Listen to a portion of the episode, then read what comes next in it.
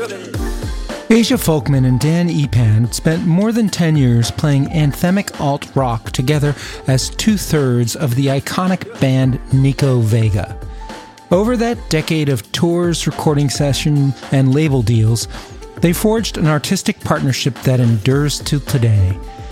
After announcing Nico Vega's hiatus in 2016, they're back as a duo simply named Two. Their debut record, Pull the Knife Out, heralds the confident start of their new era.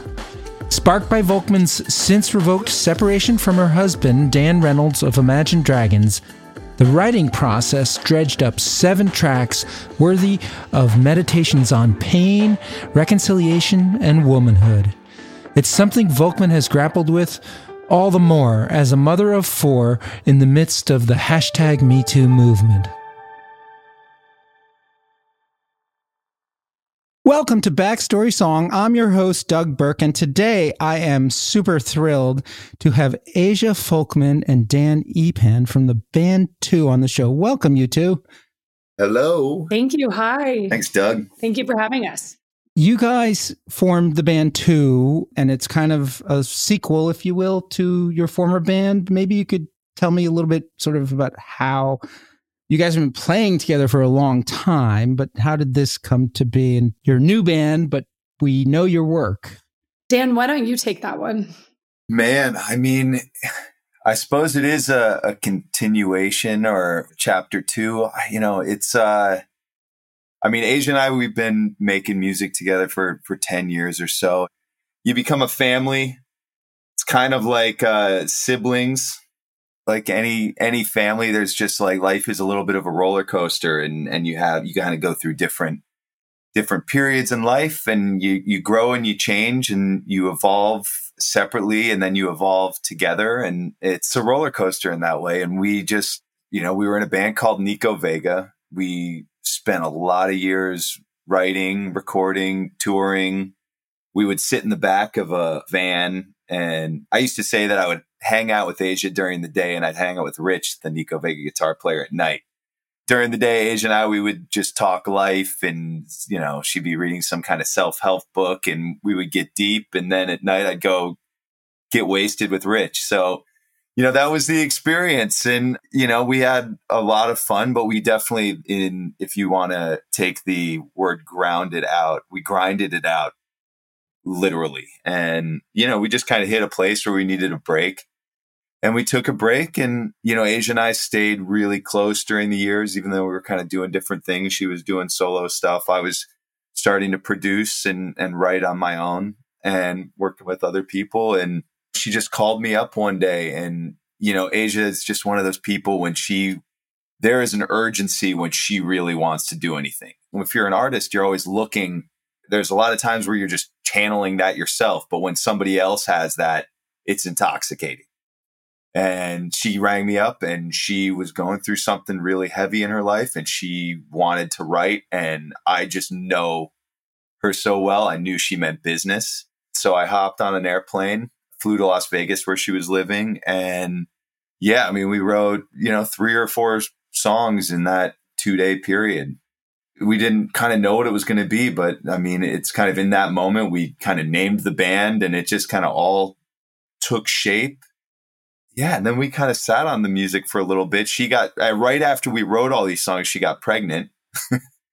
and so, uh, you know, so it didn't seem like the time to release music when she was pregnant, especially because the music was kind of coming from such a, a ferocious emotional place, it didn't really mesh with where she was at in her life in that moment. So she had her baby and then the pandemic hit.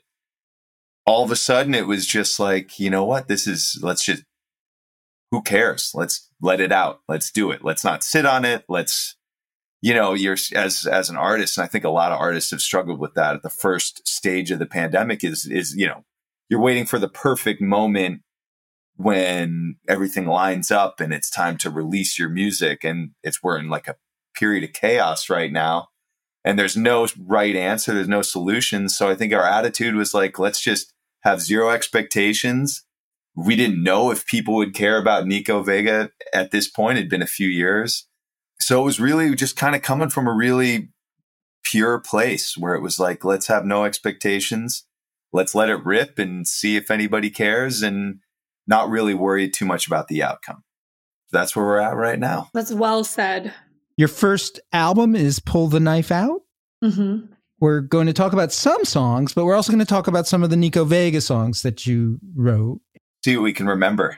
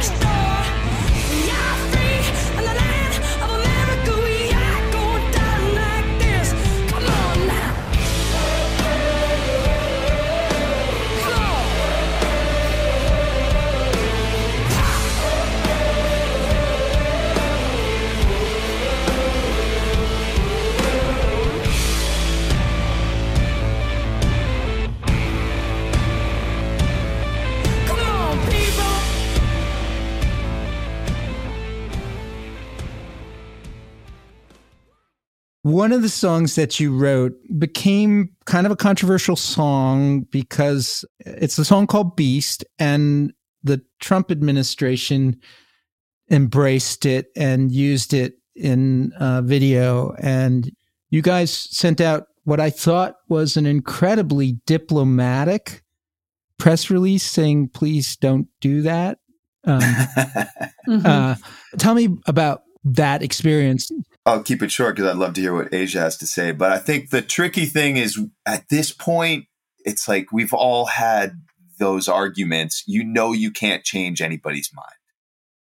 And I've, you know, I've spent a couple years trying to change people's mind and realize that that was a waste of energy. And I'm sure we all have people that we love who have kind of gone down the Trump rabbit hole to the point where you have a little bit of empathy because it's not, it's not, it's, it's smart people you know and it's so much of it is the community the people they're around where they're getting the news and and to the point where it's like being angry at them does not help anybody. So i don't know i think we both and we both have tried to looked at it as if we're going to try and heal if we're going to try and bring people back together maybe pointing the finger isn't the solution.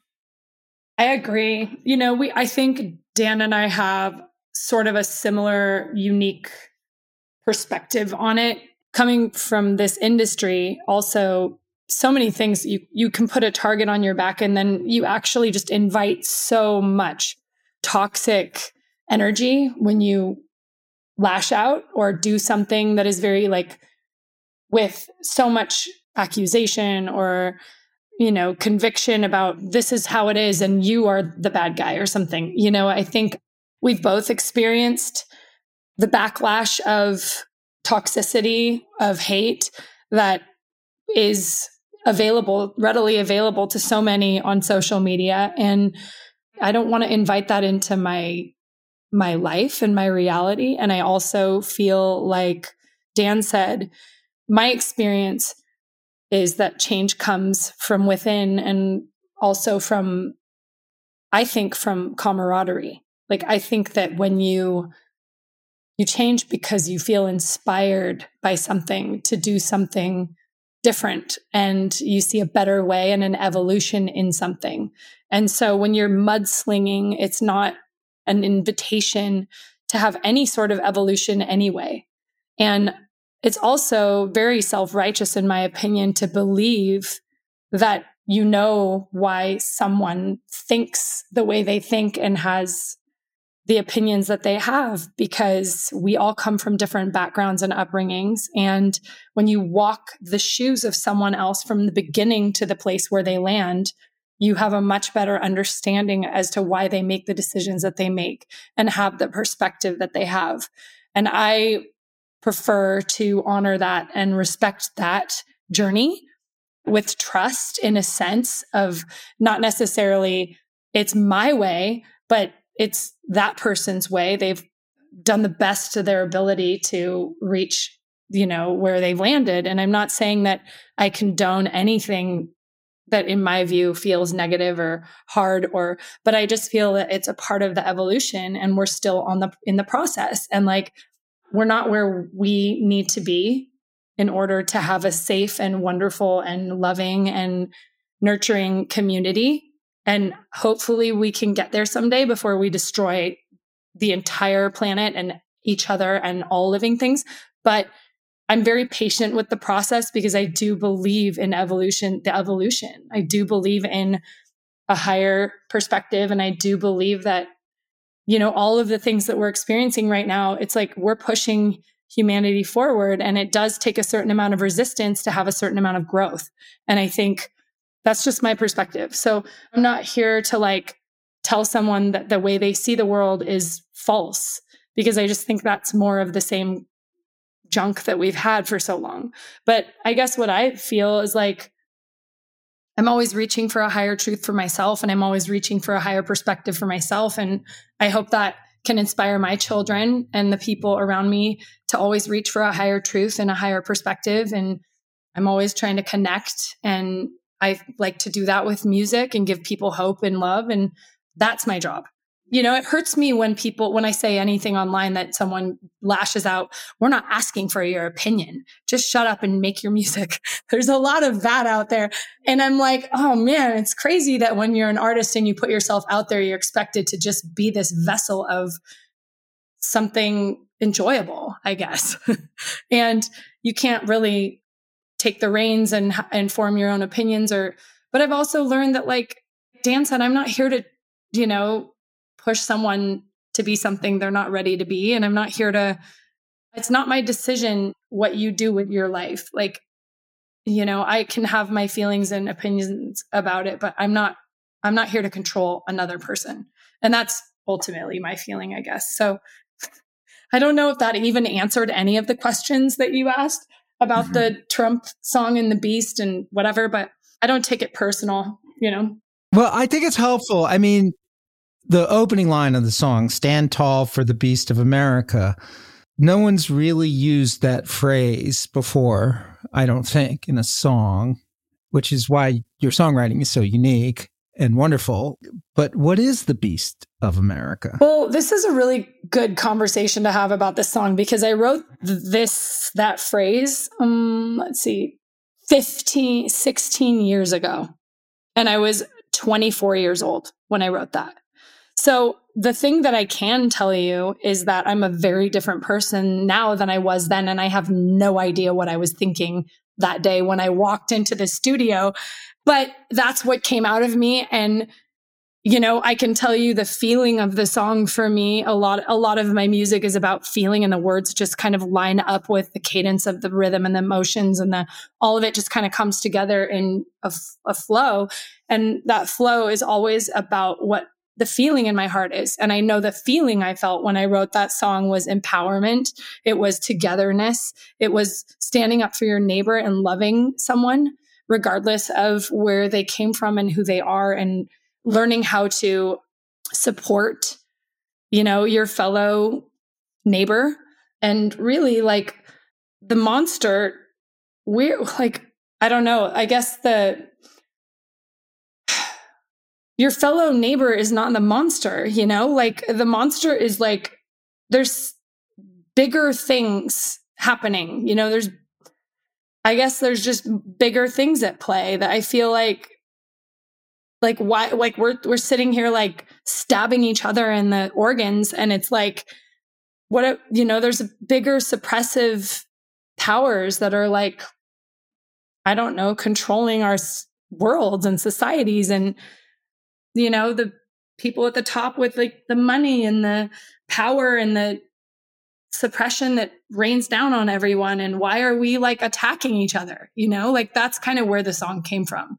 So i guess when someone uses it to like pit my issue with trump using it in that way was more that it was like fueling a very divisive perspective was irritating to me because the song is about coming together regardless of you know religious beliefs regardless of political beliefs like recognizing like you're a person i'm a person like we are both breathing the same air you know and i really think the break of the song which is this primal native american african caribbean drum beat where you profess that you've got to love your neighbor love your neighbor and let your neighbor love you back mm-hmm.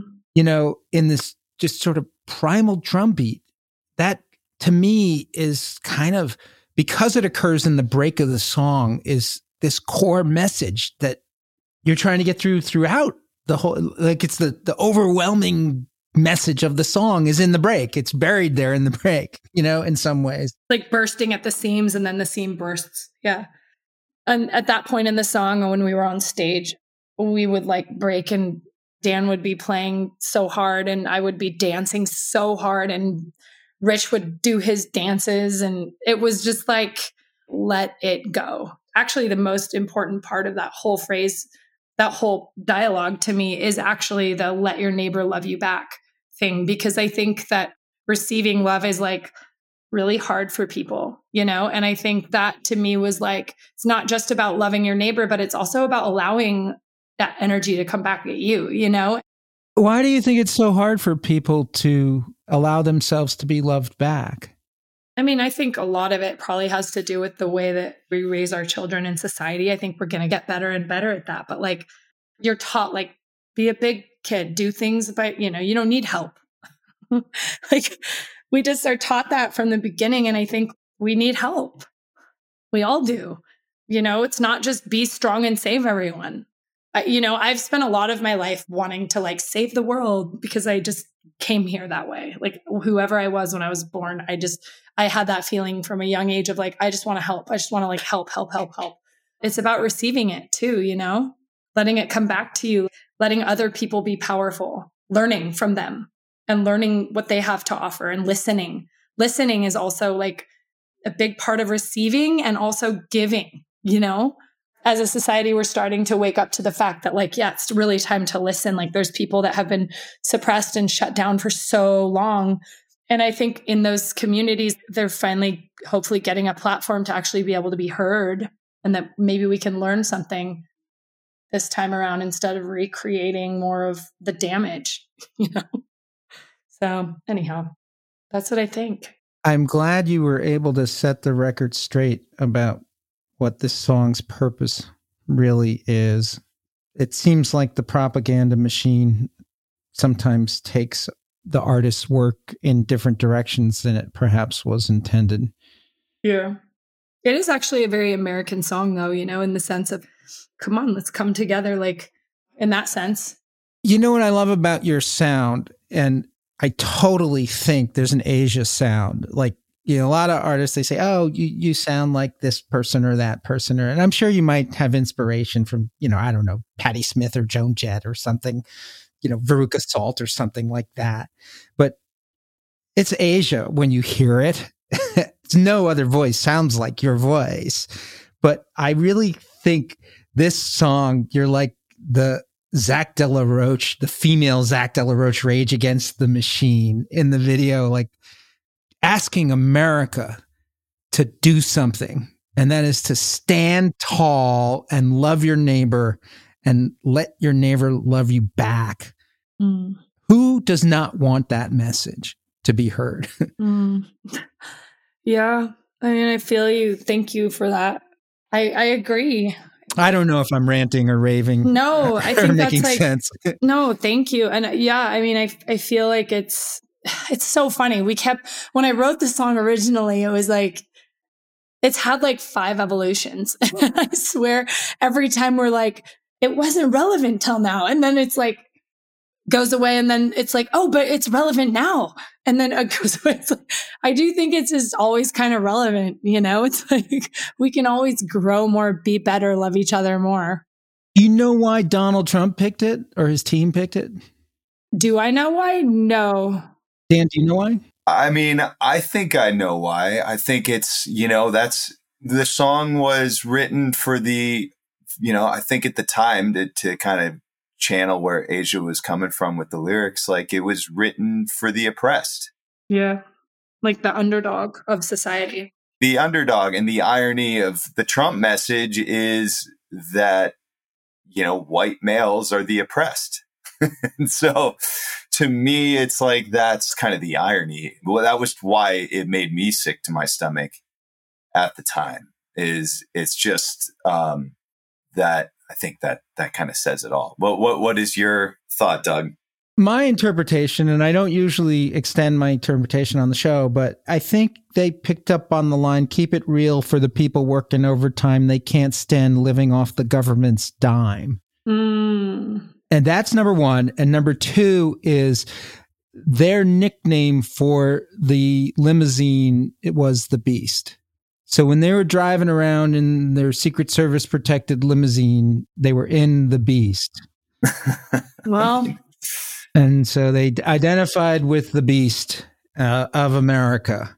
Yeah it is funny because my dad actually reminded me that one of the issues that we had with the song when we were, you know, kind of going through the, the radio rounds was people were confused about whether, you know, kind of what side of politics we were coming down on. You know, some people saw it as like this kind of right wing nationalist idea. I mean, I think some of those lines that you just mentioned, you know, and I totally forgot about that, but that was kind of one of the things that it's not the first time that people were confused about what the message really meant and who we were speaking to. And I mean, that's, I mean, I guess the goal of art is for it to be open to interpretation and who are we to tell people what, you know, the song should mean to them. But, you know, when you're going to get into something where that video is used to promote that January 6th rally, and when you kind of see what the kind of evil I'll use that word. I mean, it just kind of and what was behind it all. It, you just kind of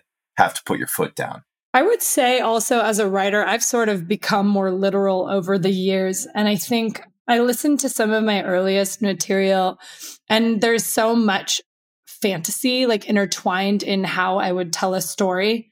Sometimes it's hard for me to even go back and follow my own wavelength. Be like, what was that word representing? Like, what was I thinking right there? And it's interesting because I do love that because there's like such a poetry and it is kind of like I'm I guess the way that I would say things sometimes I'm I'm like it's intriguing for me because as I've become more trained by default and also just being like constantly writing with my husband or being writing around him or like hearing his writing and it's been a lot of like training that I just I think that it's sort of sad sometimes because I even listen to like my melody work in my early material and just the language and the melodies like were so untrained and like so free to just like it's like doodling, you know, versus like then you go to training and you become like a figure painter, you know, or something like I miss that because now there's like so many formulas ingrained in me and I just know too much and I have to like really let go to be creative with my own writing. And sometimes it comes way more fluidly. Sometimes it does just channel out of me and it is so creative and so fun. Other times I'm like, oh, I can't like get out, break away from like my own rigidity, you know? And I think when I listen back to like that early work, even when we're talking about the lyrics of Beast, I'm like, oh, I just miss, I miss that kind of like freedom in the songwriting and the music and even the melody writing and like just letting go and like whatever came out ended up in the song instead of like, okay, let's rework this 15 times to make sure it makes sense. I don't write that way really anyway. That's probably why I'm always like pulling away from that, you know, because I don't like the formula. There's a certain amount of, I don't know, freedom lost when you become trained in something or you've done it so long, you know, and I think I just miss it sometimes. I miss that. I like the early material for those reasons sometimes, you know? Save big money now on new siding from LP Smart Side at Menards. Update and beautify your home with your choice of 13 timeless colors of pre finished engineered siding. It's durable and includes a Sherwin Williams factory finish paint warranty that means no painting for years to come. View our entire selection of siding from LP Smart Side today. And don't forget to check out our flyer on menards.com for all the great deals happening now. Save big money at Menards.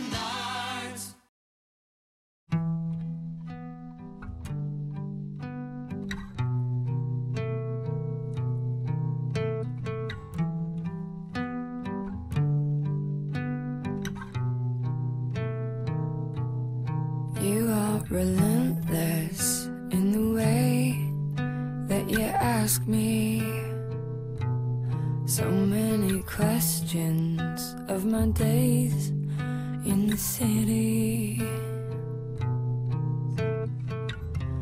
I wish that I could tell you something, but I'm a hostage of my pride.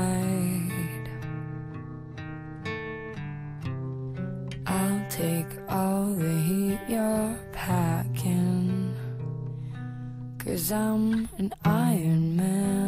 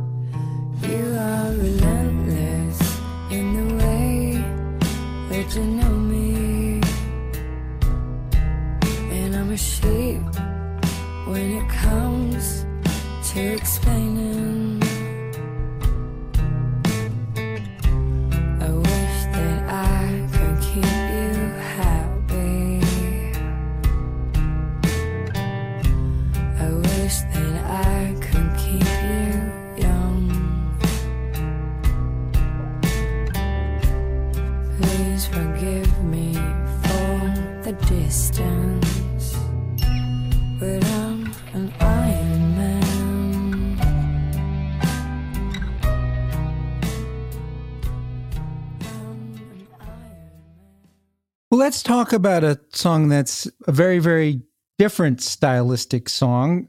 It's a song about Tony Stark called Iron Man. um, you know, one of the reasons I actually thought this would be a fun song to discuss because this was an example of me breaking out of like my hometown and then writing a letter like to my parents. Before I I feel like I was fully developed into not that I'm ever going to be fully developed into who I am, but I think I was like on such a journey of like needing to prove something still on this journey of breaking away and making my own and having nothing and learning how to like build something for myself. And I'm going to be this thing and I'm going to prove to you that I can I'm who I am and that you know it's that it was such a letter that song. So it's not a song about Tony Stark. no, that's a song written to my parents. Yeah. It's a love note to your parents? It was like a pain note to my parents. A pain note, right? Because it's in this minor key and it's like a slow.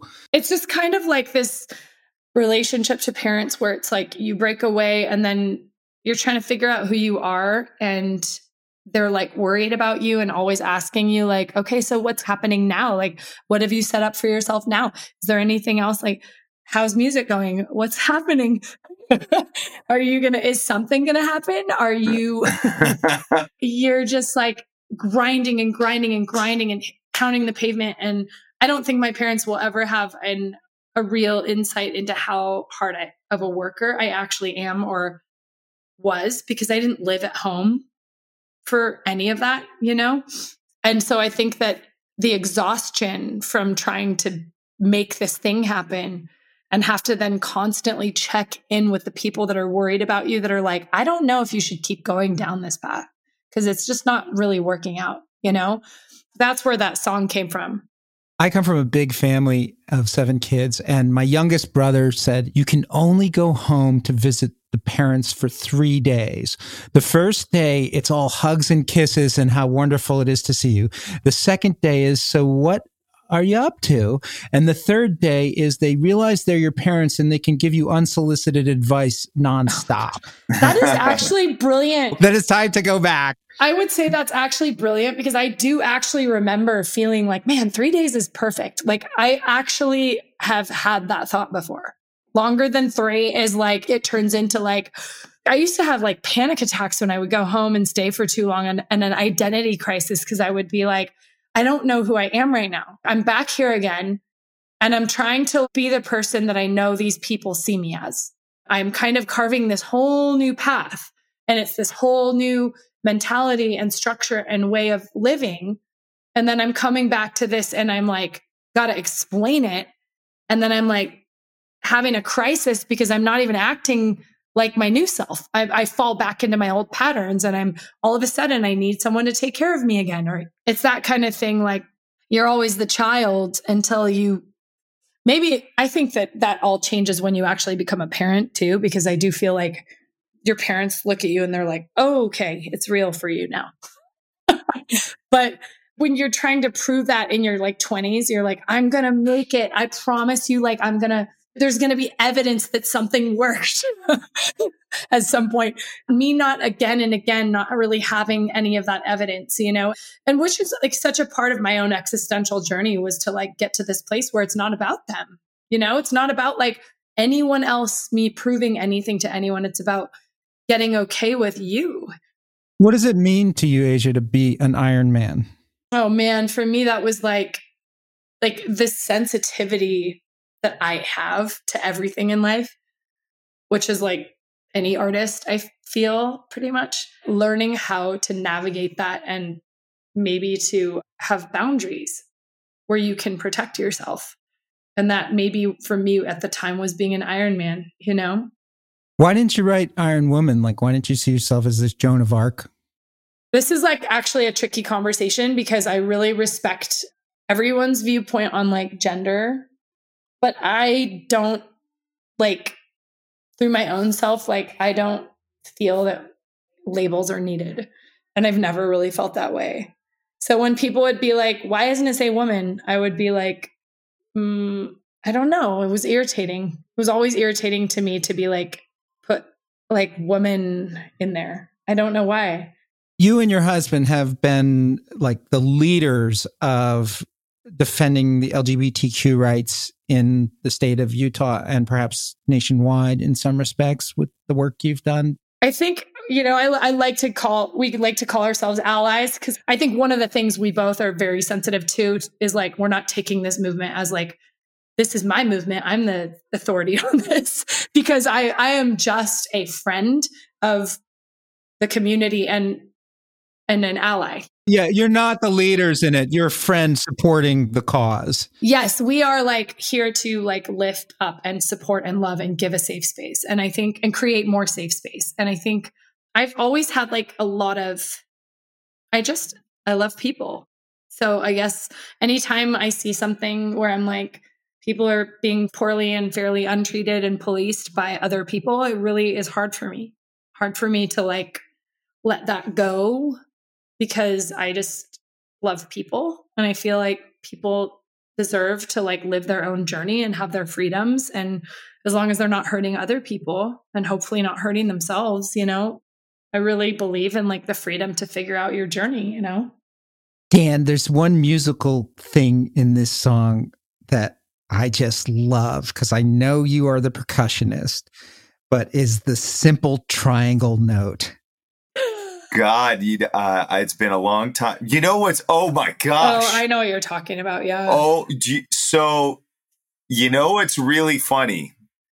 So that was not a tri- uh, triangle note. That was this bell. We were at Linda Perry's studio. so I don't even know if there would be a way for you to hear this because this version no longer exists on Spotify or any streaming service. You would have to have the original Nico Vega self titled CD. We thought like secret tracks were a cool thing. So there is a secret track where I continue playing that bell and I improv a song about the bells chiming. Dan plays the bell. Wait, can you redo it? I don't. I know you remember. I can barely remember it. Better than that is I will send it to you. No, no, no, no. I want you to sing it. You can't sing it. the bells are chiming. The, bells. That's right. But but but I also did this thing where I purposely cracked my voice, and everyone just thought it was because I was no, really that was not on purpose. That was an accident. I'll do it to again. this day. Uh, the bells are chiming. The bells.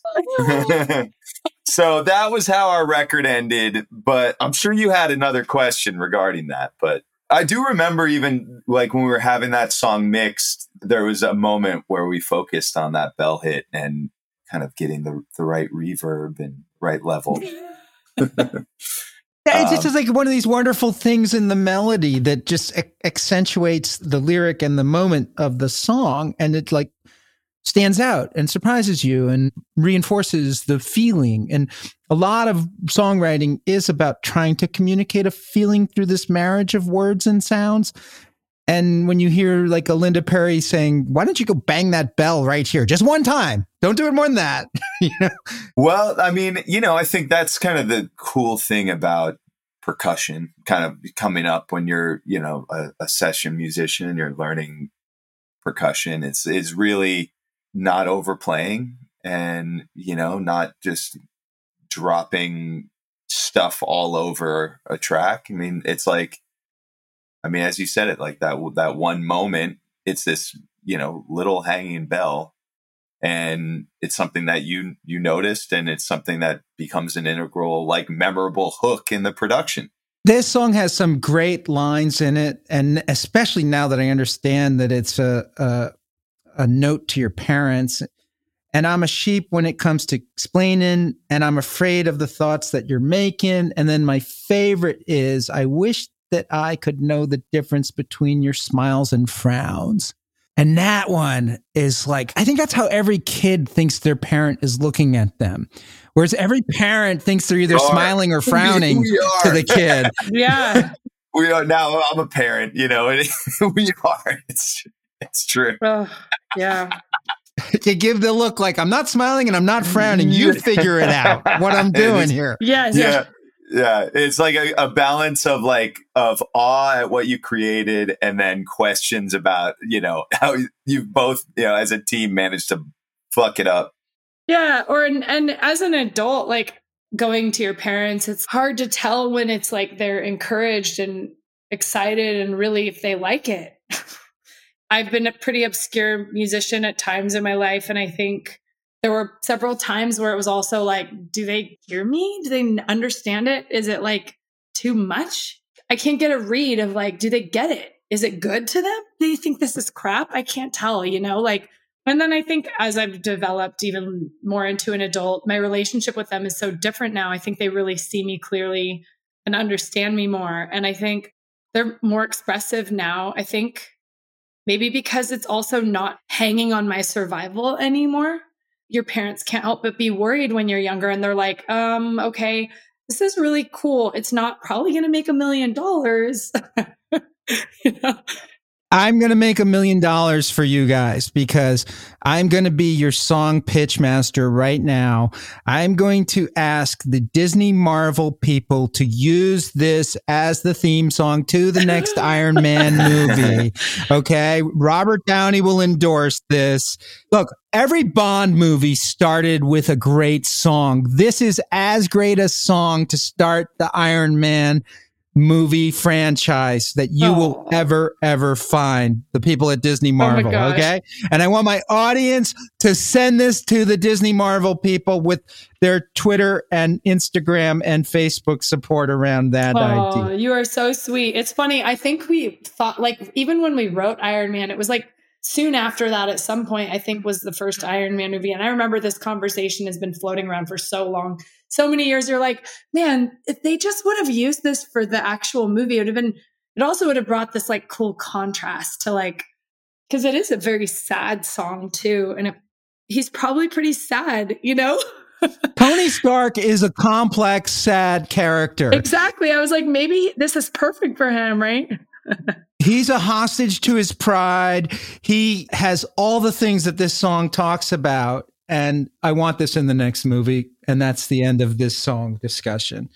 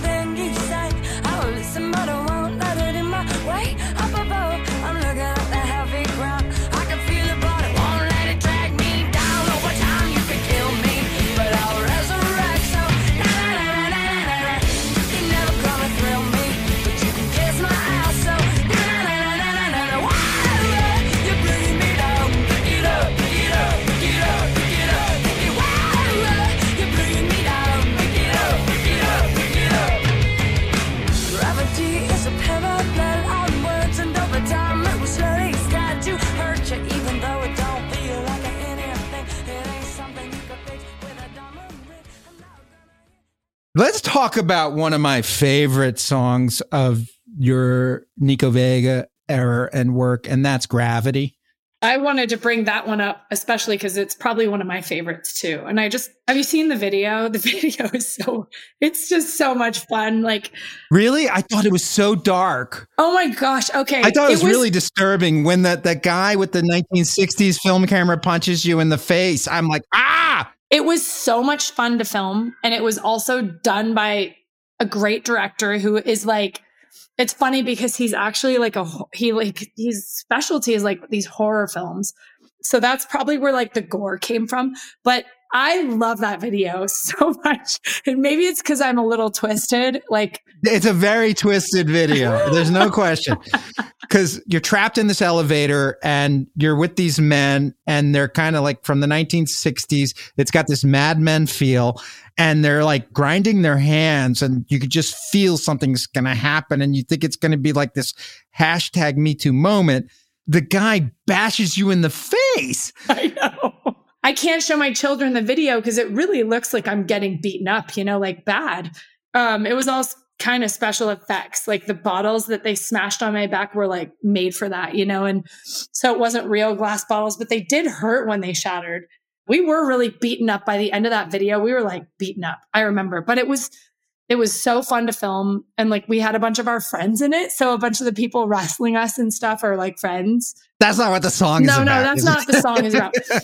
It actually is kind of because it was like about, I want to say, like the big superpowers that kind of loom over society, like the top of the pyramid at the time, I guess, in my brain, holding you down. And then also about kind of like at the time, it was, let me think, I have to really go back into my little psyche, but it was about like not being sort of held back by other people's limitations you know, and words have gravity, like they hold weight. That was the whole point. Like the song is about words. It's about like, I was big into talking about suppression all the time. Like that was like a big part of my vocabulary back then. And so it comes out now when we're talking about these songs, but things that hold you back and hold you down, you know, and keep you from being like the bigger, more expressive, explosive version of yourself that was a big part of like Nico Vega's message from the very beginning. I think our first EP before Dan even joined the band was called Choose Your Words Poorly. And it was like kind of a play on just, you know, not censoring yourself as much, you know? And then we had like paint. We were kind of like, it was a picture of us looking like censored, um, paint across our mouths, like our mouths were painted shut or something. The chorus is kind of call and response ish and very anthemic and your live shows this is i believe one of the more popular songs with a lot of audience participation but one of the lines is na na na na na na na you could do it better than I. of course, that's not words. You're you're saying na na nas. na na na na na. Yeah. I think I did a lot of that in music as well. Does that just come to you like this is where I need a na na na and a whoa and a woo? It's like a rhythmic, fun change up and like creative little departure from the expected. I do remember that that was uh, not the original chorus, and that was from somebody challenge. Like I can't remember who challenged us to, or maybe it was just even ourselves, but that wasn't the original chorus. I think Gravity was one of our most fun songs, but part of the reason why I actually thought it would be a good song to talk about was because it was one of the few songs that we actually reworked and hate reworking music. If you know me, I'm like, this is it. It's done. And like, let's move on. Please don't ask me about it. well, it's funny. It's funny she says that because I was when we were talking about Iron Man. I do remember because we were signed to MySpace Records, and MySpace Tom. We all know MySpace Tom. For those of you who don't, maybe like a, a younger generation, like Tom was like he was like the Mark Zuckerberg of MySpace. But anyways, so we, we actually knew Tom, and we went to like dinner with him. It was kind of like we were pretty stoked on that at the time. But I do remember with Iron Man, he did call Aja up and say, uh, I really like this song, but I don't really understand what you're trying to say. I'm not telling you what to do. And, you know, I don't want to, I don't want to, you know, step on your feet as an artist, but could you try to make the lyrics a little more clear? and I remember you just being like, no. Oh my gosh. It's funny because this is a good opportunity actually to talk about sort of the death of Nico Vega. There was many things that kind of happened. Some of it was also just it was such hard work and not a lot of not the response that I felt like we needed to keep it going at the rate that it was going at. And so that was part of it, but a big portion for me was actually like as soon as we would sign a deal, there was always these voices that would come in and start manipulating the music to make it like more commercial, more marketable. And of course, as a woman in the music industry, and I never even really have thought of what it means to be a woman in the industry, probably because I've there's some part of me that's like in such denial of like I'm like insistent upon there not being a difference between a woman and a man or something. In my own mind, I'm like, nope, it's not because I'm a woman. It's but there was such a like marketability conversation always going on. Even a deeper conversation that maybe other people weren't aware of about like what to wear or like at photo shoots, like this needs to look a little different, meaning like let's show a little more sexiness, like there's more appeal, like make this she needs to look better. You know, like a lot of that going on, but then also in the music, manipulating it to make it more what's the word? Like Radio friendly. yeah, and just like yeah, edible. just Edible. like oh. or any not edible, but you know, like needs to be something that people can like digest, understand, get on board with. And a lot of people need to needs to be more mainstream. And so as soon as that started happening, and I am like very Dan knows that I'm like as hard headed as I've become over the years, I've also it's in my personality to be very compliant as well and be very like I like people to be happy. I don't want any I want to like I want to try to do what people are asking of me. And I'm like, don't want to say no. And I'm going to try to say yes. And I'm going to try to always do the thing. And so I really was always reworking and like things to make it more marketable. And, and it ended up kind of killing me actually, because I just lost track of myself. Like I couldn't hear my own voice anymore. And then I married someone who's like incredibly prolific and very like uh, he has a great pop sensibility, obviously, as most people know. Like that is very, it comes very naturally to him, and he's very comfortable with that aspect of his music. And it's natural for him. So, for our audience, tell them who your husband is. My husband is Dan Reynolds from Imagine Dragons. He's the singer and songwriter, and he's being his wife aside, like he's the most prolific person I've ever met. Like it's it's crazy. I mean, he writes like hundreds and hundreds and hundreds of songs. And every album ends up being like 20 or less, you know, like 12 songs.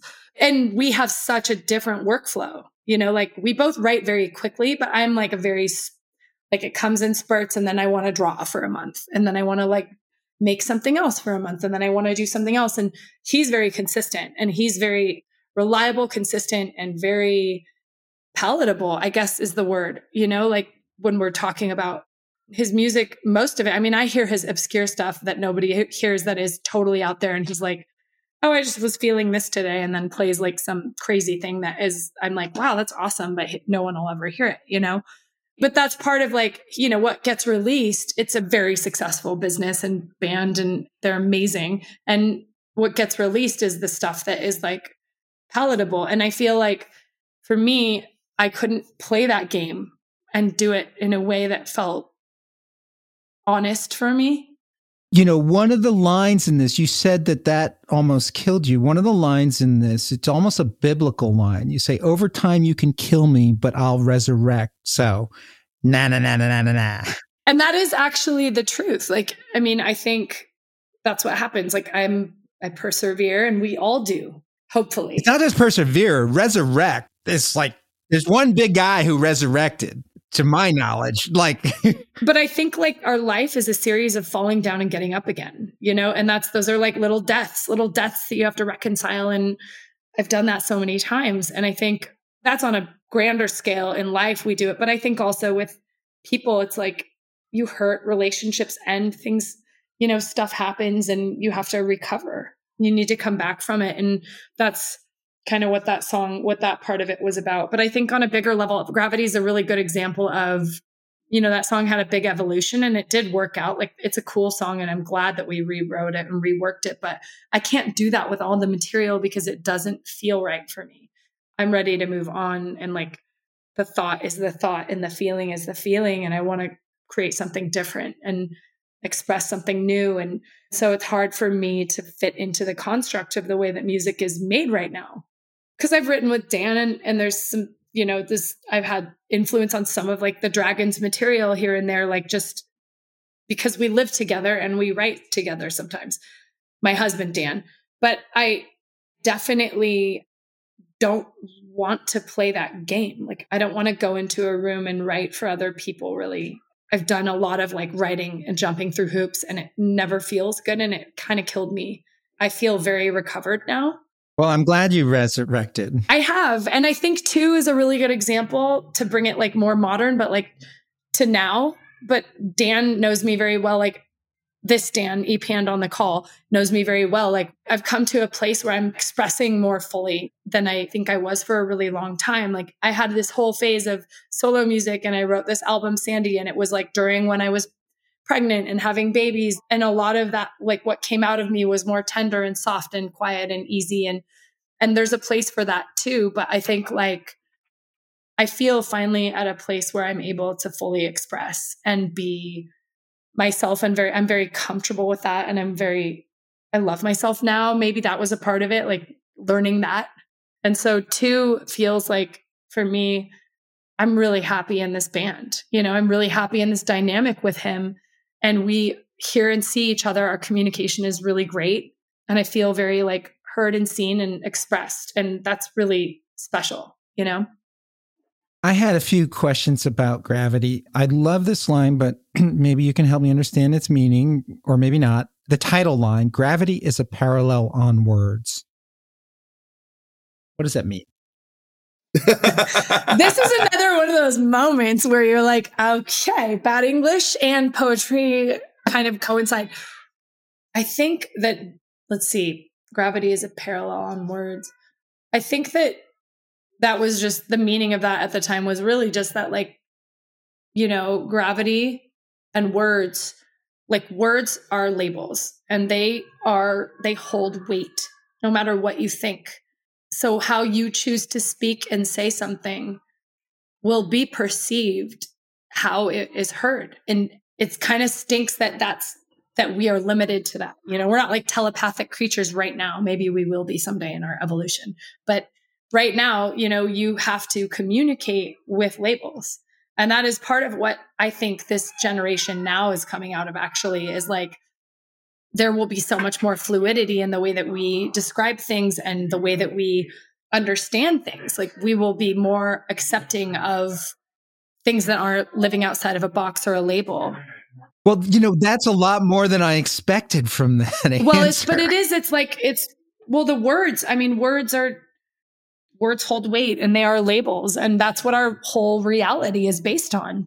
You know, you don't just come into the world and decide what something is for yourself and take your own thought for it or word for it. You are taught. And then that is your experience. And our language holds weight. And we're learning now too that like part of when people talk about like systematic racism and all these things that are like new perspectives on these old ways that have just been living and living and living on. A lot of it is just language too. And it's how we communicate and how we identify things and boxes we put things in and how we don't even know the origins of some of the things we say. And that's words, you know? And they're weaponized, they're weapons. And we know that too very well from watching a president who, like, not to like demonize anyone, but I feel like we've had a major experience of people weaponizing la- language. And really, it's been very at the forefront of our media. And the, the hard thing is that it is very manipulative and it's very painful and hurtful. And now we've really lost perspective on how to kind of relearn things. We're having to rebuild, you know, because of language. Did the exercise of our First Amendment right cause an insurrection and a riot in the Capitol or not? That's being debated as we're recording this. Is it a First Amendment right? You know, there are boundaries on it. You can't yell fire in a crowded movie theater, but, you know,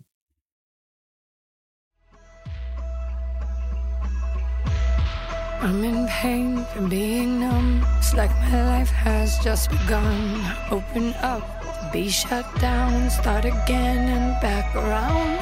This empty space is more than I can take.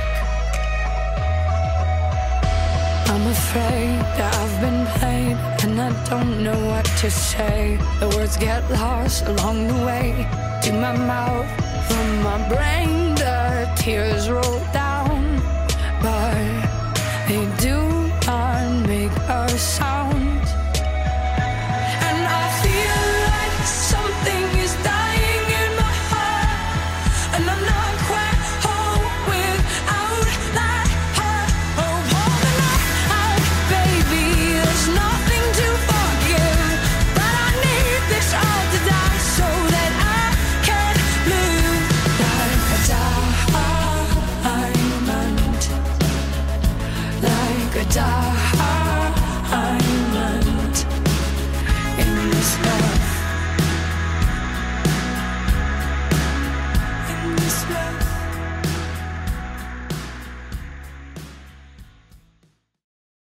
So let's turn to one of your new songs from two, where one of the words I find to be this is such great songwriting because it's a simple change of one of the words. It's called In This Rough. And the chorus is like a diamond, like a diamond in this rough. And all you did was change the word the to this. Because normally the cliche is like a diamond in the rough. And by changing it from the to this, it profoundly changes the meaning of the phrase and the message of the song. It's just cool. Thank you. Yeah, I think because now we're getting more recent when we start tackling these two songs, and they are deeply emotional and very personal. And I totally am fine to discuss all of them. But I think, yeah, I mean, I was going through a rough, you know, and there was, I think the beauty of In This Rough Oh man, the beauty of that song for me was that song was a turning point for me where the anger turned to forgiveness for what I was going through in my personal life. And it was a journey to get there. There was a surrender that finally just broke through. And I think the reason why in this rough to me, and maybe Dan too, why it feels so special is because that surrender does break through in the song and you feel it. You feel the surrender breakthrough because a lot of the music on the record and a lot of what I went through and the music that didn't make the EP that we wrote that we're maybe still grappling with or playing with did come from an angrier place and a more resistant place. And I think that when I finally got to the surrender, it was like the freedom came, like freedom from what I had gone through that felt like my own battle. It was like my own anger, almost like trapping me. And then forgiveness and surrender was like the freedom that I had needed. And in this rough, I saw myself as like the person standing up in the rubble. Like what was my life before that was gone. And it was like, okay, now I'm here. Now I get to be free. Now I get to start this again and I get to recreate. And there's a freedom in that. It was seeing myself as this like loving myself and walking out of something that was so painful. And in the song, it says, pull the knife out, baby, there's nothing to forgive. That is actually the most important phrase to me because I think in my healing from the things that I went through, I realized that I was ultimately responsible for my own pain and that no one else is in control of that. Like everyone is living their life and, you know, falling, if you will, or going through the motions and figuring it out. And we wreak havoc on each other. But my relationship to that is determined by me. And that's a hard pill to swallow because we put ourselves in some pretty tough situations sometimes.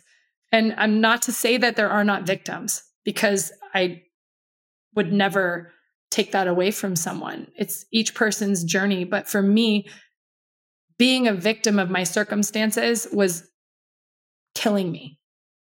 And as soon as I became responsible and it was in the power was in my hand and I could feel that I took responsibility for the positions I had put myself in, it was like I could love other people. Almost like what's the word? I could love other people Unconditionally? Yes. Thank you. Like, I know this word. I say I it all was the with time. you. I was with Yeah, you, like, I, I could love others word. unconditionally and purely because it's nobody's fault anymore but mine. And I can then learn to heal myself by taking responsibility, picking up the pieces and saying, Oh my gosh, like I'm proud of you for fixing this instead of waiting for other people to make it right. It came from within you. It came from within me.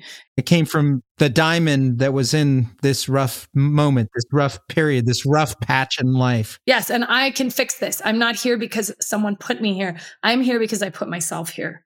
You know, being a victim really puts you in this position where you're like, you're really angry at someone. Like you're angry that you're here. You're angry at these, you know, who put you here. And I shouldn't have had to be in this position. And I, you know, and I, this is my personal experience. Again, I want to re-emphasize that because it is, I never want to take someone's victimhood away from them because there are victims in the world that, and there are people who have had really brutal, awful things happen to them.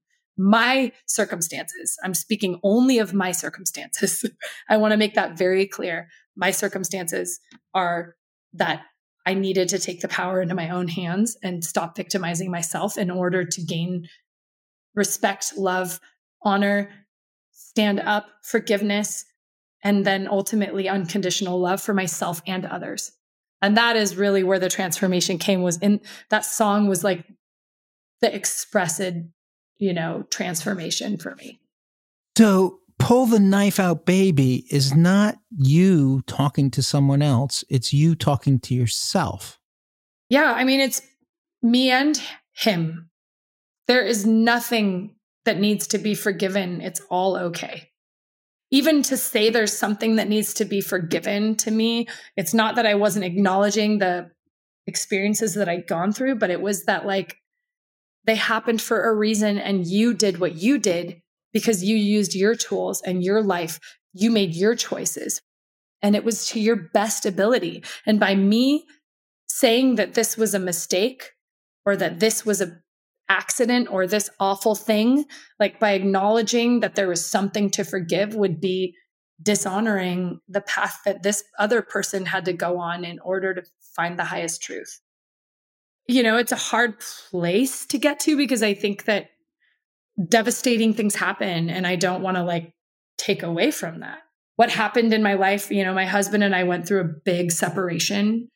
It was very blindsiding and I had three small children and I was really um displaced and I was really angry and upset for a long time and I wasn't able to even see his journey and his existential kind of battle going on and his own experiences and his life. I couldn't really see it. I couldn't see how deeply, I knew how deeply it had affected our life because it was not a new topic, the things that he was grappling with, but the way with which he dealt, it was almost like he had tried everything. And the last thing that was left to try for him was to go figure it out.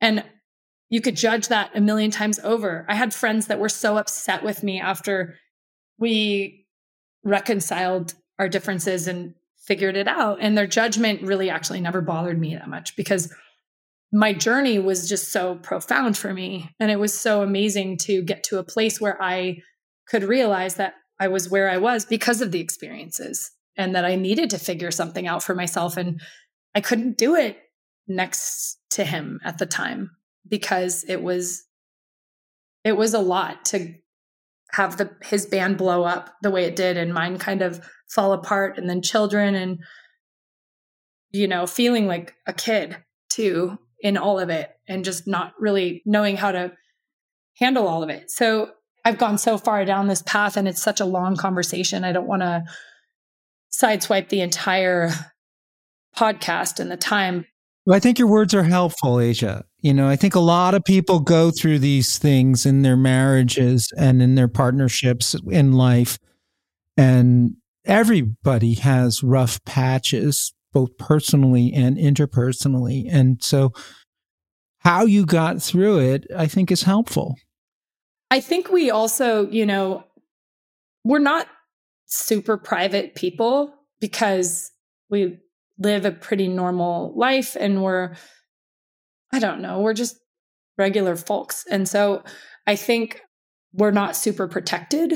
And we both came from very different upbringings. And, um, you know, my husband was raised in a Mormon family in a very Mormon community, which we're very close with. And it's been an interesting navigating it from the beginning because I'm also a very open minded, very spiritual person.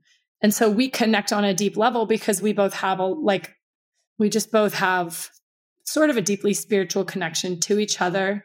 And I don't know, I guess I have an understanding that, you know, when he was going through what he went through and will probably continue to go through for a long time, it's like he's figuring it out his life himself who he is and i'm doing the same in my own way. And i guess what i've learned is helpful for us is for me to just i love him deeply. I don't need him to be anything for me. I don't need him to resolve my issues or be something i don't have an expectation on him to show up and be a specific person i just i love him and I will love him from far away. Or if we want to be, to, if he wants to be with me, I'll love him, love him next to me.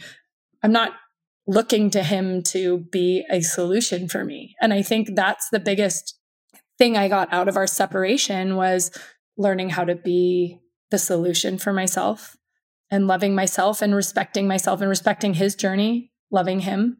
And I think that our marriage is very strong because of that. And I think it's always a work in progress. But I really try to stay true to the idea that there's this, that we are like two people walking next to each other through this life and raising these beautiful, amazing children that are gifts from the universe. They're gifts to the world. And I think that's the best I can do. And the best advice I could even offer for anyone in marriage is just really watch your expectations because I think they can become kind of a prison you know, for you and for others. And I think what you can control really ends at the end of your tip of your nose. So How did your husband react when you sang him the song the first time? I mean, he's amazing. We write a lot of music about each other. And my music during that time was very like, some of it was pretty hard, you know, to listen and digest for him and painful. Like this song was painful for him to listen to, but he knows and he knows that I've, that we're okay. And he also knows that I love him so much. And I know that he's been through so much and I respect it and it's okay. And I'm not expecting him to be perfect. So I guess with that, he feels safe. He doesn't feel attacked. There's no need to do that, you know? But is there like, yeah, I mean, if I'm going to release the music, it tells a story and it's part of a process, right? It's part of a process. It's not, I didn't land on the anger. So thank goodness for that. I didn't land on the anger, you know, it was part of the journey. And so I think he respects that too, you know. I'm sure there will be more love songs written about him as well. So he'll get those too. Let's hope so. Let's hope you both write love songs about each other that we all can listen to because we do enjoy the work that you two create.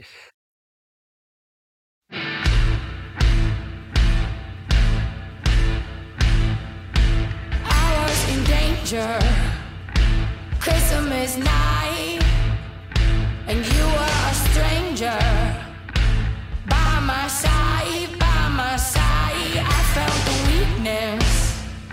I put up a fight, but I was defeated, and it wasn't quite right. It wasn't quite right. You were checked out from the moment that you pulled away. I was reaching for you, but you didn't hear a word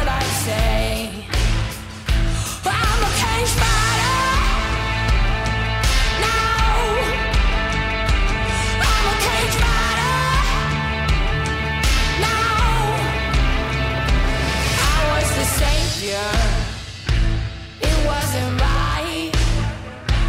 And your behavior.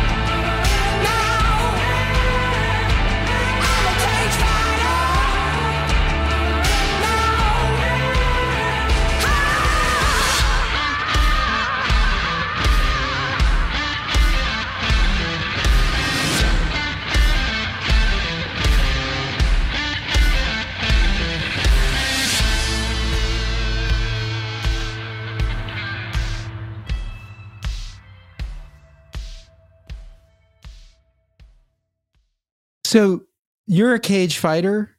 One of the things I love about the video I'm a cage fighter is when you jump up on Dan's drum set, which seems to be like a, a signature performance move for you.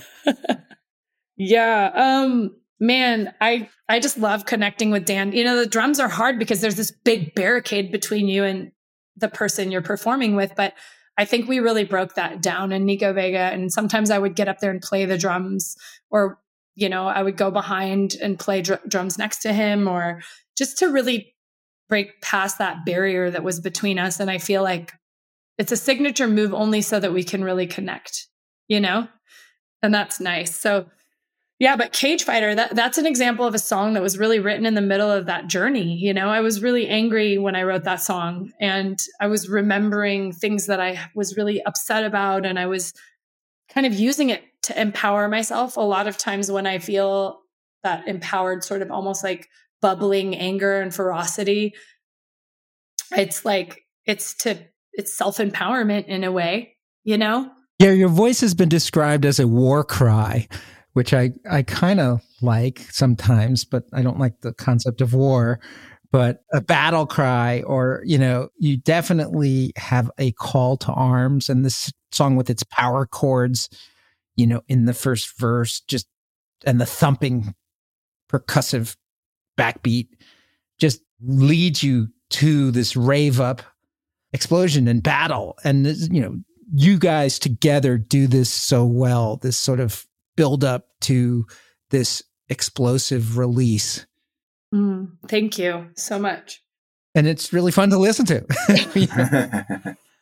You know, it's primal, I think, for both Dan and I. It's like, I think that that's something that like live performance and uh, the, I want to say collaboration brings between us. And I think the reason why sometimes I'm just not as fulfilled when I do like my solo stuff or work alone, like I just, I love that like collaboration. I love bouncing that energy off of Dan. And I love that we together kind of can tap into this like sort of primal thing that just is such a release. Ultimately, like we were kind of watching one of our old shows, which we don't really do. Like it's not like we sit around and watch old shows. Cause we just, we really actually have only ever done it like maybe what, Dan, twice in the last like however many years. But we watched this old show and and it was like so invigorating to like tap back into that like primal energy that just starts like emanating. And i think that's what i miss so much about live performance.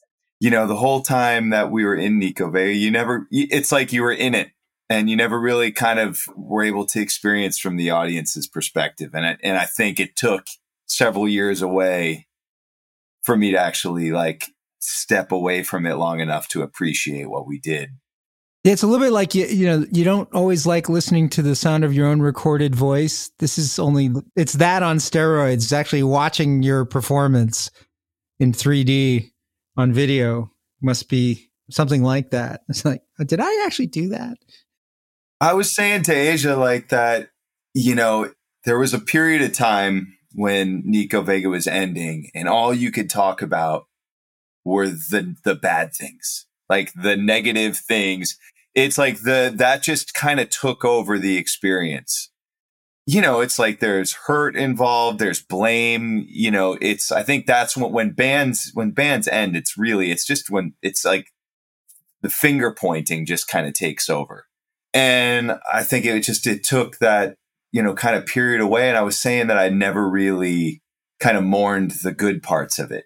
And I think when you know this video that she's talking about, I was I had this this random experience, and it made me really emotional to kind of watch because it's it's all of a sudden you're like, well, this is a different lifetime. This is a different person. This is a different thing. And here, I, here, Aja and I, we're still doing we're still doing it, but it's a different thing.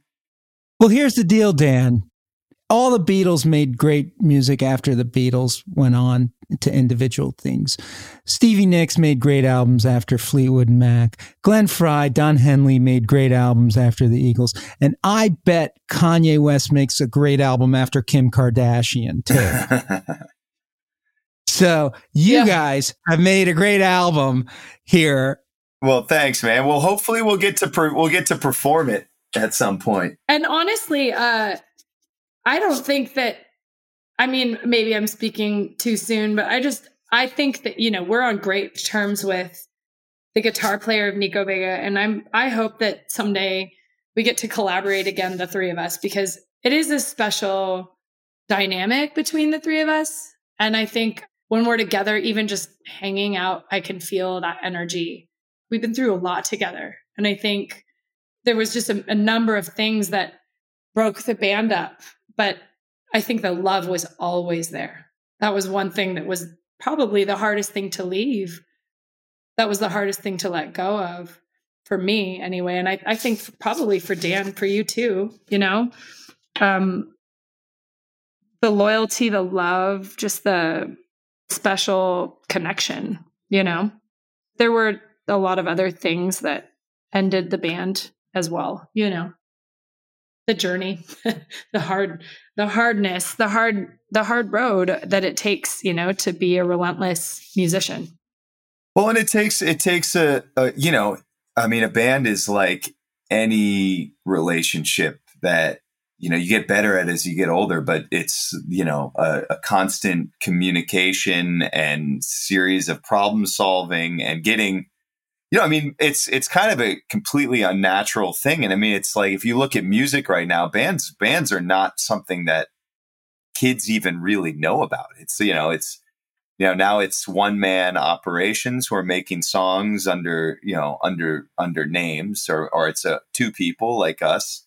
Kind of bedroom producer projects that then you kind of assemble a band for for live or for touring yeah no it's bruno mars taylor swift justin timberlake lady gaga well i mean i'm not even talking about i'm talking like mgmt they were kind of the first, but now, I mean, that's kind of in like alternative. That's really all that exists.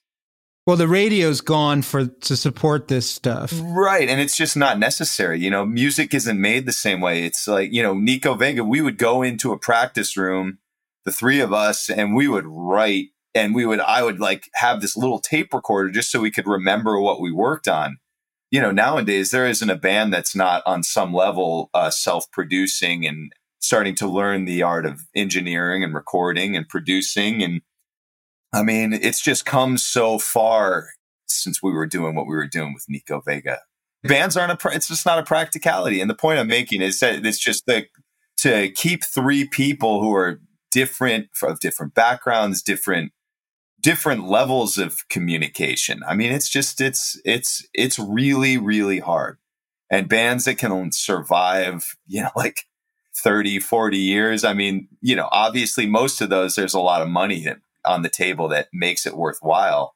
But it is a challenge. It's a challenge for all of them. It's and, a second marriage, you know. I mean, it's or a first marriage for some, but you know, it's it's a that's part of it too. Like marriage takes so much work. Well, then when you're in a band, you're like married to two or three people, or sometimes more, and it is not an easy relationship to keep. You know, how hard marriage is, you know? So, you know, you can't control anybody. You can't tell, you can't tell anybody who to be or what to do. Um, and so to maintain a unified vision, it is really hard. Through all that growth, yeah, and life experience, exactly. And and you know, people people change, and it's like you know, I mean, I think after in the wake of Nico Vega, I had to do a lot of like introspection and I mean, one of the things I really thought about was just that you have to lead by example. You can't kind of tell anybody how to be, or, you know, it's like if, yeah, for it to work, I mean, you can't, it's just people are either on the train or they're not. You can't really tell somebody, you know, it's like there's certain people where you, it, like it's where the, where there's one driving force and one artist and what they say goes, but that's not really a band you know, and that's not not what Nico Vega was. Nico Vega was three strong personalities, kind of uh, figuring out how to operate under the same roof. And you know, as great as it was at times, and there was there was a lot of fire and a lot of strong wills, and that's kind of a hard thing to maintain. And you know, even for me and Aja, it's like we're the reason it works is because we both we are both really good communicators. We're both really honest and we're both really good at admitting when we're wrong and we're both you know i'm probably better than aja at that. Amazing. Everybody but, thinks they are right? Um, i'm totally i'm totally kidding. Usually i'm wrong. But um so actually this gets to one of the other songs on your album by two and that is live forevermore which is also sometimes called feel my forgiveness. And I do think that forgiveness is a key component to the equation in what you're talking about. Feel my forgiveness, for I'm just a witness. You can't destroy me. I live forevermore. I remember when I was five years old and I didn't like change and I didn't want to grow old and cry in my bed for all the other kids who didn't have a bed and who didn't have a fridge and someone took my innocence and passed it around. like a communal joint in a communal town. And here I am, many years gone by, and I barely have a boundary, but a lot of pain in my eyes. And if there's one thing I've learned, it's that women are good. They're too good to fight back, but maybe they should. Feel my forgiveness, for I'm just a witness. You can't destroy me. I live forevermore. See, no one's a victim, but everyone's in the game, and you choose your own adventure and then reckon with the pain. It's the loneliness we feel on this crowded little ball, or the loneliness we won't feel and we just continue to fall. Being a part of something bigger makes some of us feel small, but maybe that's the point, so we don't try to do it all. You see, perfection's a lie, and we need to tell the truth because honesty ain't ugly, it's humanity's glue. Feel my forgiveness, for I'm just a witness. You can't destroy me, I'll live forevermore. Feel my forgiveness, for I'm just a witness. You can't destroy me, I'll live forevermore.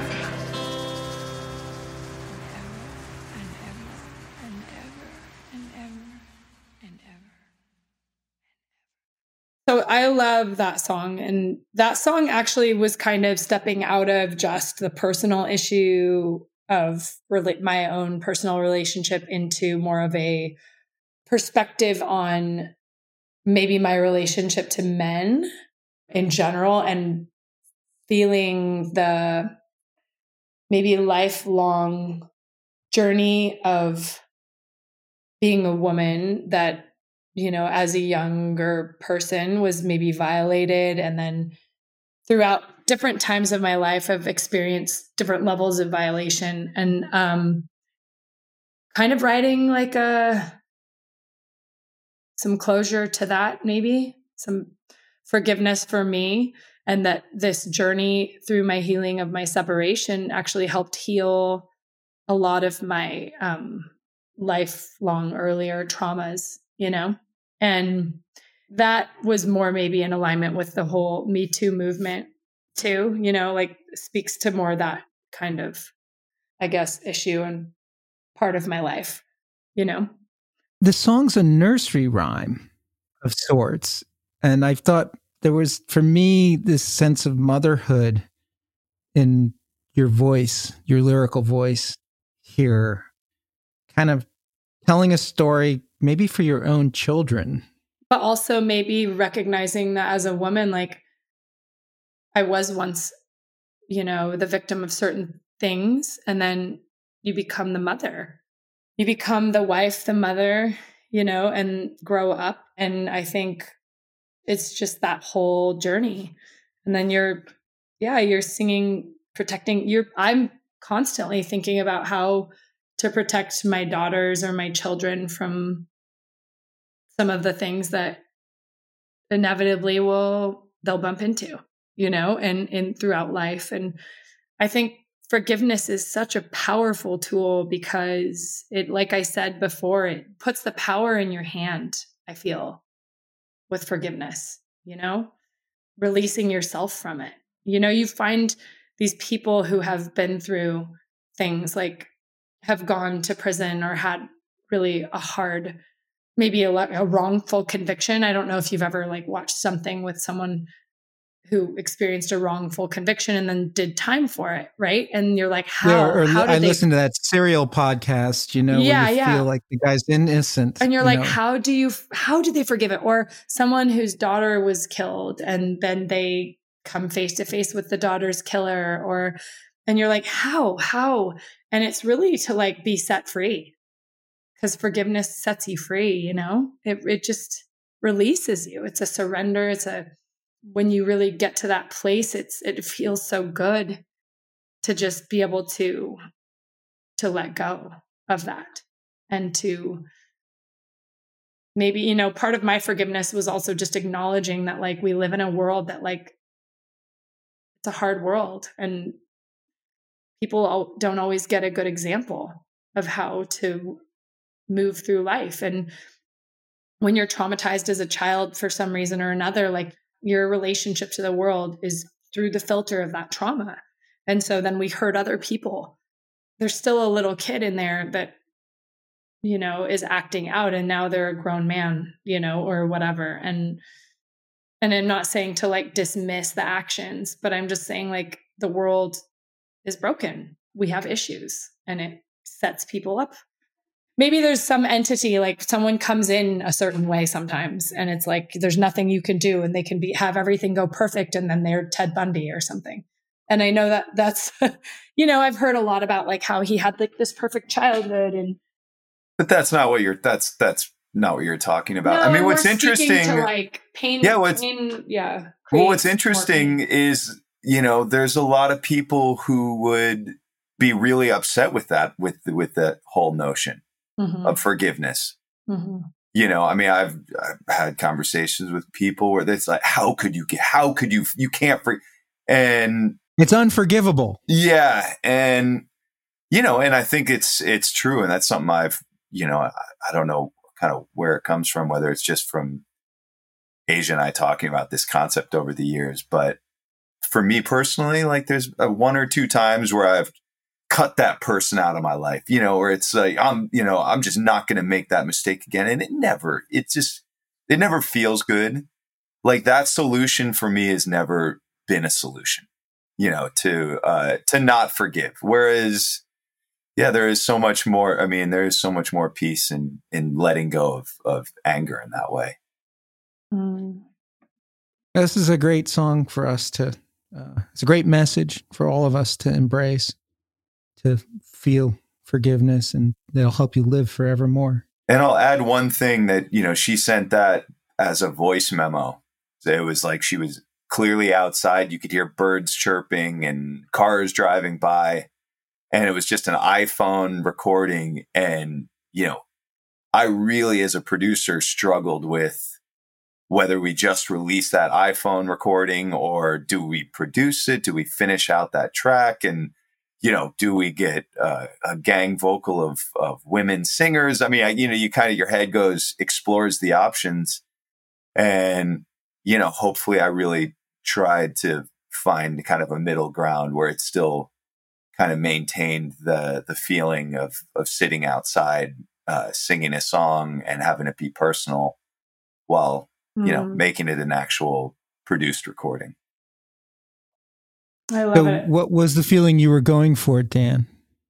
Oh, I mean, I wanted to hundred percent maintain what would the the innocence and kind of the the simplicity of someone playing a song for themselves, but at the same time, you know, speaking to that, you know, I mean, I think Aja has the ability to be a voice for people, women, men, but people have always been really drawn to her message and have looked to her for as as you know a bit of a leader in that respect. And and this song really felt like it had an important message and I hadn't really heard anybody else kind of capture the sentiment of if you want to call it the me too moment but hadn't really captured it in such a, a perfectly poetic beautiful and authentic way. And I just didn't want to mess it up and I wanted to make That's a sure good that goal what- to what- have, right? Yeah, you know, Well, I mean, it is. I mean, it's like there's there that is, uh, you know, when when you're kind of handed something that is, and it was a little bit with that in this rough too. I remember feeling that way too. I was like, man, this is this is something that is. I feel like the message of the vocal is. It's like sometimes you just, you know, it's nailed, and I figure A- I, Aja nailed both of those. It's about being sensitive and you know, adding what you can to bring the song to life and to give it a vibe, but all, you know, at, at the same time, you just don't, it's like you want to make sure that what's special about the song comes through in the end. And you don't have people who are like, the guitar is too loud. I can't hear the vocals, you know, or Right. something, you know? So it's, it's, uh, you know, a matter of like putting together a puzzle that in the end needs to support and point to the lyrics and the vocal and and just kind of moving the train along down the track and keeping people moving. In the end, we really, I mean, I had uh, the guitar player who uh, recorded. We set up a mic outside. So you were kind of getting the acoustic guitar and you were capturing the street noise at the same time. So really tried to remain true to that demo. Well, Dan Epand and Aja Volkman from the band Two, I really have to thank you for coming on Backstory Song. This has really been a treat and a pleasure for me, for you to share your personal soul uh, bearing stories. Uh, it's really a, a treasure for our listeners. Is there anything you want to plug, say, promote? I want to say thank you so much for having us. It was a really wonderful, you're right, safe space to talk about things. And I definitely felt like I was sometimes I can really ramble. And it was nice to have a space where it felt like that was actually needed and wanted instead of, you know, That's what we try to bring here at Backstory Song. well, thank you. I mean, it was a nice trip down memory lane. It's funny to you know kind of revisit some of the, some of the older songs because you really forget. You know, you even forget that those songs exist. To be honest, Yeah. you know, it's just it's like you know if something's out of your brain for a couple years, it's like it's it's like a distant memory. It, it's like doesn't even belong to you. Um, Well, your fans can't forget them, and we're grateful that you came on our show. I have to thank DJ Wyatt Schmidt. thanks, Wyatt. Thank you. Thank you, MCO, and my social media director. And thank you to our listeners. Please share the Spotify playlist so these artists can get paid. And please share this episode so our listeners can learn about some more great music. Thank you very much. All right, thank you. Thanks for having you. us.